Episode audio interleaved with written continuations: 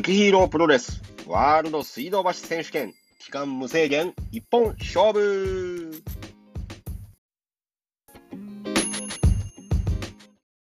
さあ緊急事態宣言が発令されましたみたいな感じでねそんな感じでやってますけれどもね、皆さんどうですか？緊急事態宣言が出されたこんな日はどう過ごされてますか？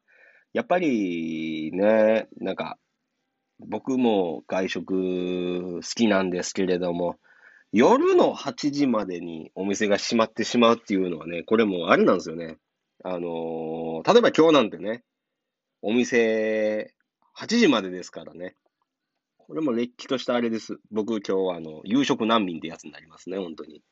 ね、お店が開いてないんですからもう。いやーね、でもしょうがないっすよね。本当にこんだけコロナが増えてるんだったらね、今これも、皆さんもね、これ、我慢しなきゃいけないことがたくさんありますけれども、やっぱこうやってね、このレブリチャル、ね、ビキヒーロープロレスのお店の建物も1階と地下にね、こう居酒屋があるんですけれども、8時までなんでね。あとやっぱもう、いつもお客さんブワーっていっぱいいるのにね、やっぱりちょっと、少なくなってるんかなって思ったりとかってして、こう、心が、胸が痛くなるんですけれども、まあまあね、飲食店の皆さん、大丈夫ですもん。今ちょっと乗り切りましょう。やっぱ国もね、飲食店の皆さん助けて、ね、なんかこんなもんじゃ助けにならないってなるかもしれないんですけれども、国は精一杯助けてくれてるんでね、ちょっとなんとかこのコロナを乗り切ってね、頑張って、またこの、特にこの水道橋、千代田区にね、お店を出されてる飲食店の皆さん、一緒にちょっとこう千代田区、この水道橋、プロレスの聖地、格闘技の聖地、ね、今まさかの聖地を噛むっていうね、格闘技の聖地、水道橋が盛り上がるのは、もうこの間違いなく飲食店の皆さんの力のおかげと言っても過言ではありますが、過言ではないですので、なんとかね、こう、なんとかこれ乗り切って、盛り上げて、一緒に盛り上げていきましょう。この木下ビルの4階から、ささやかに声援を送らさせていただきます。はい、みたいな感じで始まりましたけど、やめましょう。もうこういう話はやめましょうね。さあ、でもまあね、居酒屋と来て、皆さんはあれですか、居酒屋に行くと必ずこれは頼むというものはありますか？絶対これは頼むなっていう。ね。なんかそんな話してたの懐かしいっすよね。なんもなく居酒屋に行ってたの。ね。みんなで行ってたのが懐かしいっすけれども、まあまあ、今後一切行けなくなるわけじゃないですからね。ちょっともうそういう気分も盛り上げていきましょう。さあ、皆さん何頼みます？絶対。ね。なんかな、俺は。なんかなと思ったんですよね。絶対頼むもんでなんかなってなったら、まあやっぱりあれですよね。こうまあ、黒板のメニューですよね。メニュー書いてて、こう、黒板にも本日のおすすめメニュー書いてますってなったら、まあ行ったことない店だったら絶対本日のおすすめメニューっていうのは頼んじゃうんですけれども、今日ちょっとだけね、なんていうかな。もうこのポッドキャストだからこう言えること、言っちゃおうかなって思います。この、誰にも言えなかったね。このマスカラ・テール茶三郎の、誰にも言えなかった。これ特に、なんかね、先輩とか、なんかね、こう、年上の人とかと行くとね、ちょっと言えなかった、ことがあるんすよ。それを今日ちょっと発表しちゃおうかなと思います。で、みたいなね。チャンスよね。なんすかね、いつからか皆さんね、ポテトサラダがすごい市民権を得てますよね、居酒屋でやっぱり。ね。僕の先輩なんか言うてましたよ。ポテトサラダがうまい居酒屋は何食べてもうまいってね。言ってますよね。ポテトサラダ好きな方ってやっぱ多いっすよね。ね。いや、もちろん僕も好きなんですよ。ポテトサラダ大好きですよ。ポテトサラダ。何する？ポテトサラダって誰か言ってたら、おーって言いますよ。みんな、いいねってみんな言うから、俺も、おーいいねって言うんですけどね。私、実はあれなんですよね。ポテトサラダよりも、マカロニサラダ派っていうね。スパゲティサラダとかマカロニサラダ派なんですけどね。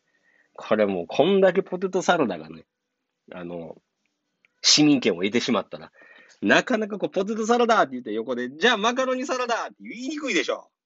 ポテトサラダがあるんだから。くそー。でも、ポテトサラダも美味しいんですよ。それはポテトサラダ美味しかったら、美味しいとか言うんですけど、頭の片隅に私なんでね。じゃあ絶対マカロニサラダも美味しいやん。こんだけポテトサラダが美味しいんだったらマカロニサラダも美味しいんだってなっちゃうんですよね、俺は。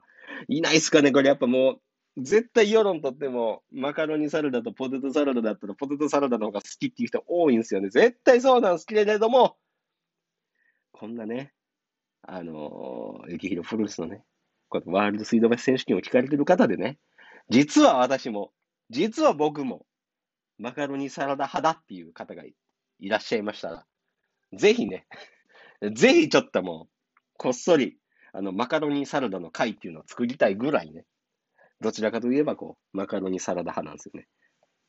何なんですかね。ポテトサラダって、まあ、家庭でも出てましたよね。僕もやっぱもう、ちっちゃい頃、おかんね、作ってましたよ、ポテトサラダね。でもやっぱり僕はやっぱスパゲティサラダが出た時の方がテンション上がるし、マカロニサラダの方がなんか、うわーってこう、トゥルトゥル生きるんですよね。トゥルトゥル食べれるんですよ。だからこれね、ちょっとなんていうかな、こう、なんていうかな、もっとこう、マカロニサラダ、でもなんか、なんやろな、テレビでやったんかな、なんか。誰かが言ったんかな、テレビで。なんかポテトサラダって言いますよね。ポテトサラダとシーザーサラダね。これすごい言いますよね。俺なんで、一人で、ご飯、居酒屋とかね、行くことあるんですよ。カウンターでね。だって一人で。行かなきゃいけない時が多いんだもん。みたいな感じでね。行くんですけど。ポテトサラダって書いてて、絶対一人だったら聞いちゃいますもんね。マカロニサラダってありますって。実は聞いちゃうんすよ。私。それぐらい、本当はね、マカロニサラダ派なんですよ。はい。ね、っていう。あとあれでしょ。皆さん、どん兵衛って言うでしょ。カップラーメンのどん兵衛。どん兵衛好きってなんか、8分どん兵衛とかって言うでしょ。僕は、あれなんですよ。もちろんどん兵衛も好きですけれども、どちらかといえば、赤いきつね派っていうね。丸ちゃん派っていうね。やめとこう。あんまりこういうこと言わんほうがいいな。どん兵衛も大好きですけれども、やっぱ個人的に買うのは赤いきつねの方が多いのかななんて思ったりね。でももう最近は、あまりカップラーメンを食べる機会もちょっとなくなったんですけれども、この前って言ってもかなり前なんですけれども、リングフィー、まあ、うちの会社でね、スタイリスト業で、エースコックさんのね、スーパーカップのコマーシャルの衣装を担当させていただいたんですけれども、やっぱあの時はもう、スーパーカップのエースコックは、たくさん食べることがあったので、食べましたけどね、やっぱカップラーメンもすごいですよね。これももし自分がこれ、ラーメン屋さんやってたら、このカップラーメンの、凄さっていうのは、もう怯えちゃうレベルのカップラーメンとかたくさんありますよね。本当にね。でもまあね、その中でも、やっぱね、東京のラーメン屋さんっていうのはたくさん美味しいラーメン屋さん、東京のとか、日本全国ね、たくさん美味しいラーメン屋さんもあると思うんですけれども、やっぱ素晴らしいですよね。あれもプロの味ですよね、本当に。もうそういうの見習っていきたいと思います。ね。こんだけ飲食の話をするってことは、こんだけね、24時間と言ってでもいいぐらいこう飲食店さんが大変って言ってるので、もうちょっとでもこう元気をね、ちょっとでも元気が届くように、飲食店の方が聞いてもらえるように、またね、この緊急事態宣言が明けた暁にはね、夜、仲間と友達じゃない人と、いけたらいいなと思います。友達じゃない人と食べるご飯ってなんだよって話なんですけど、まあまああるじゃないですか。付き合いとかでね。でもまああれか、まあこれ、なんかな。付き合いで行くことだって、それはやっぱあるんですよ。もちろんね。こういう仕事してたらね。やっぱあるんですけど、そんな付き合いで行くやつでも、行くね、そういう飲み会とかでもやっぱこういうのがあったら、ああ、なんかこう、どうせ行くんなら楽しまんとなって思えるような期間ですよね。今。なんか、ああ、あの時に比べたらみたいな。だから、なんかもちょっとでも前向きにね、こういう緊急事態宣言っていう出ちゃってね、まあ捉えながら、ちょっとでも楽しいことをしながらいけたらいいなって思いますけれども、さあこれ雪ヒーロープロレスのブログでも書きましたけれどもね、自宅、多くなったんじゃないですか？自宅作業っていうのが。ね、特にオフィスに出社されてた方とかっていうのは。まあこれもあれですよ、こと、ね、雪ヒーロープロレス、スタイリスト部、そのものはないですけども。まあ、撮影はね、全然順調に行われてますし、ね、撮影行くんです。もちろんあれですよ、コロナ対策しっかりしてですよ、ね、やってるんですけれども、まあ、ね、でも、とはいえ、何年か前に比べたら自宅での作業っていうのは、自宅とかアトリエでの作業っていうのは増えたと思いますよ、皆さんね。さあ、皆さんは、あれか？作業、自宅でされる方とか、特に、やっぱ、別にこれ自宅で作業せん人も、この話し方やめた方がいいかな。皆さん、朝は来ますよね、必ず。何や急にっていうね。朝は来るじゃないですか。朝何から始めますか？さあ、顔洗ってね。口ゆすいで。朝ごはん食べる前に、歯磨きするタイプですか？朝ごはん食べてから歯磨きしちゃうタイプですか？僕はね、もうどうでもいい情報言わせてもらえたら、朝まず口をゆすいで、歯磨き粉をつけずに、歯を磨いて、ご飯を食べて、歯磨き粉をつけて、歯磨きをするタイプなんですけれども、ね、どうでもいい情報ですけれども、そっからですよね。朝軽く歯磨きしてから、何から始めますか？コーヒーじゃないでしょうか。でね、コーヒー飲まれる方は。ね、あれですか、今ね、あれですよね、コンビニとかでも手軽にね、コーヒーとか飲めるようになったんですけれどもね、皆さんぜひね、今日これを聞かれた暁には、コーヒー豆屋さんに行ってね、コーヒー豆を買って、豆をひく、ね、なんていうかな、ゴリゴリって言ってるからな、ちゃんと名前あるんでしょうね、なんかっていうね。ごめんなさい、ちょっとそこまで詳しくないですけど、ゴリゴリ買ってね、僕はもうこれ何年か前にね、もう5、6年前に、このゴリゴリを買ってね、コーヒー入れるときは豆をひいて入れる。朝はまず豆をひくっていうことからね、スタートするんですけれどもね、豆をひいてね、コーヒーを飲むわけですよ。ね。まさかの今、用途の間にこの空気があったんですけどね。空気じゃないわ、空間があったんですけれども。皆さんね、SNS をご覧の方はお気づきだと思いますけれども、ついにね、ゆきヒーロープロですからね、食器が出たんですよ。食器。ね。食器って言ってもね、これ、ミルクガラスっすよ、皆さん。すごい。ミルクガラスが出たんですよ。ミルクガラスってご存知じゃない方もいらっしゃると思うんですけれどもね。職人さんが一個ずつね。もうなんていうかな、ファイヤーキングで、もうなんか、ここで、もうブログでも書いてあるんだけど、ここでなんか詳しく説明するっていうのは野暮なんでね。ちょっとこのファイヤーキング、ミルクガラスの歴史っていうのはね、皆さんぜひこれ聞かれた後ね、サイトで調べてください。すげえいいんですよ。そんなね、職人さんが一個ずつ手作りして、もともとアメリカのね、ファイヤーキングのアメリカの USA の企画で出てたやつが、ちょっとなくなって、ファイヤーキングのジャパンが立ち上がってるんですけども、その時のファイヤーキングの USA の企画に携わってた方と日本の職人さんがね、タッグを組んで、こう今ね、ミルクガラスを作られてるっていう情報を得まして、ずっと作りたかったこの、ね、ゆきひろプロレスのミルクガラスがね、登場したんですけど、僕の朝っていうのは、コーヒーの豆をひいて、自分で豆をひいてね。90度っすね。お湯は90度。コーヒーは90度ぐらいにね、沸騰させたやつにドリップして、飲むわけですよ。朝。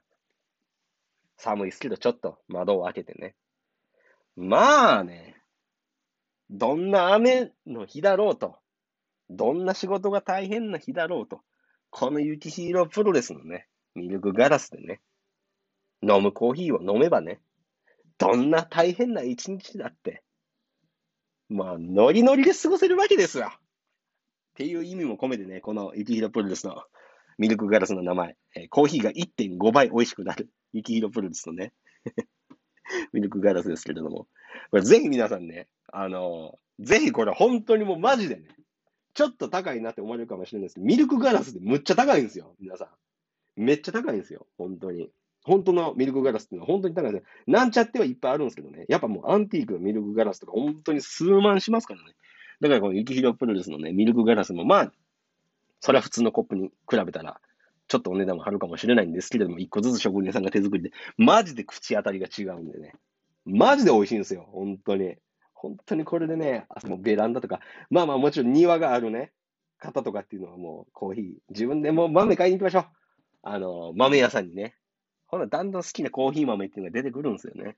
僕はね、今ちょっとね、ハマってるコーヒー豆があるんですけどね、これって言うんですけどね、瓶の、シルバーの蓋のやつって言うんですけどね、名前が横文字で長すぎて全然覚えられへんんですよ。そうなんです。私は、海外の俳優さんの名前とか覚えれないタイプぐらい、横文字が、ね、苦手ですので、コーヒー豆の名前覚えてないんですけど、よく行くコーヒー豆屋さんの、棚の一番左のシルバーの蓋のやつを買ってますね。マジでそういうのをしだしたらね、やっぱ楽しんでね。ぜひ皆さんもね、コーヒー好きな方は、ぜひ、リードプロデュースのこのミルクガラスを手に入れてもらえたらと思います。これね、コーヒーが飲めないよっていう方もいらっしゃると思うんですよね。その方もね、これ、朝、温かいホットミルクとか、カフェオレ、ね、温かい飲み物、飲むときにぜひね、ユキヒードプロデュースのこのミルクガラスを使ってもらえたらなと思います。さあ、こんな感じで今日も平穏無事に話を終わりましたけれども、宣伝をさせていただきます。ユキヒーロープロレスは、直営店がございます。レブリチャルという名前です。東京都千代田区神田三崎町 2-10-5 木下ビルの4階です。水道橋駅東口の徒歩5分を切りますので、ぜひ、皆さん、西口からはね、7分ですわ、多分。ぜひ東口からね、お越しください。さあ、という感じで今日はね、マカロニサラダの話したり、ユキヒーロープロレスのマグカップの話したんですけれども、次週はどんな話をするのか、またお楽しみに聞いてもらえたらと思います。それでは皆さん、来週も楽しみに聞いてください。さようなら。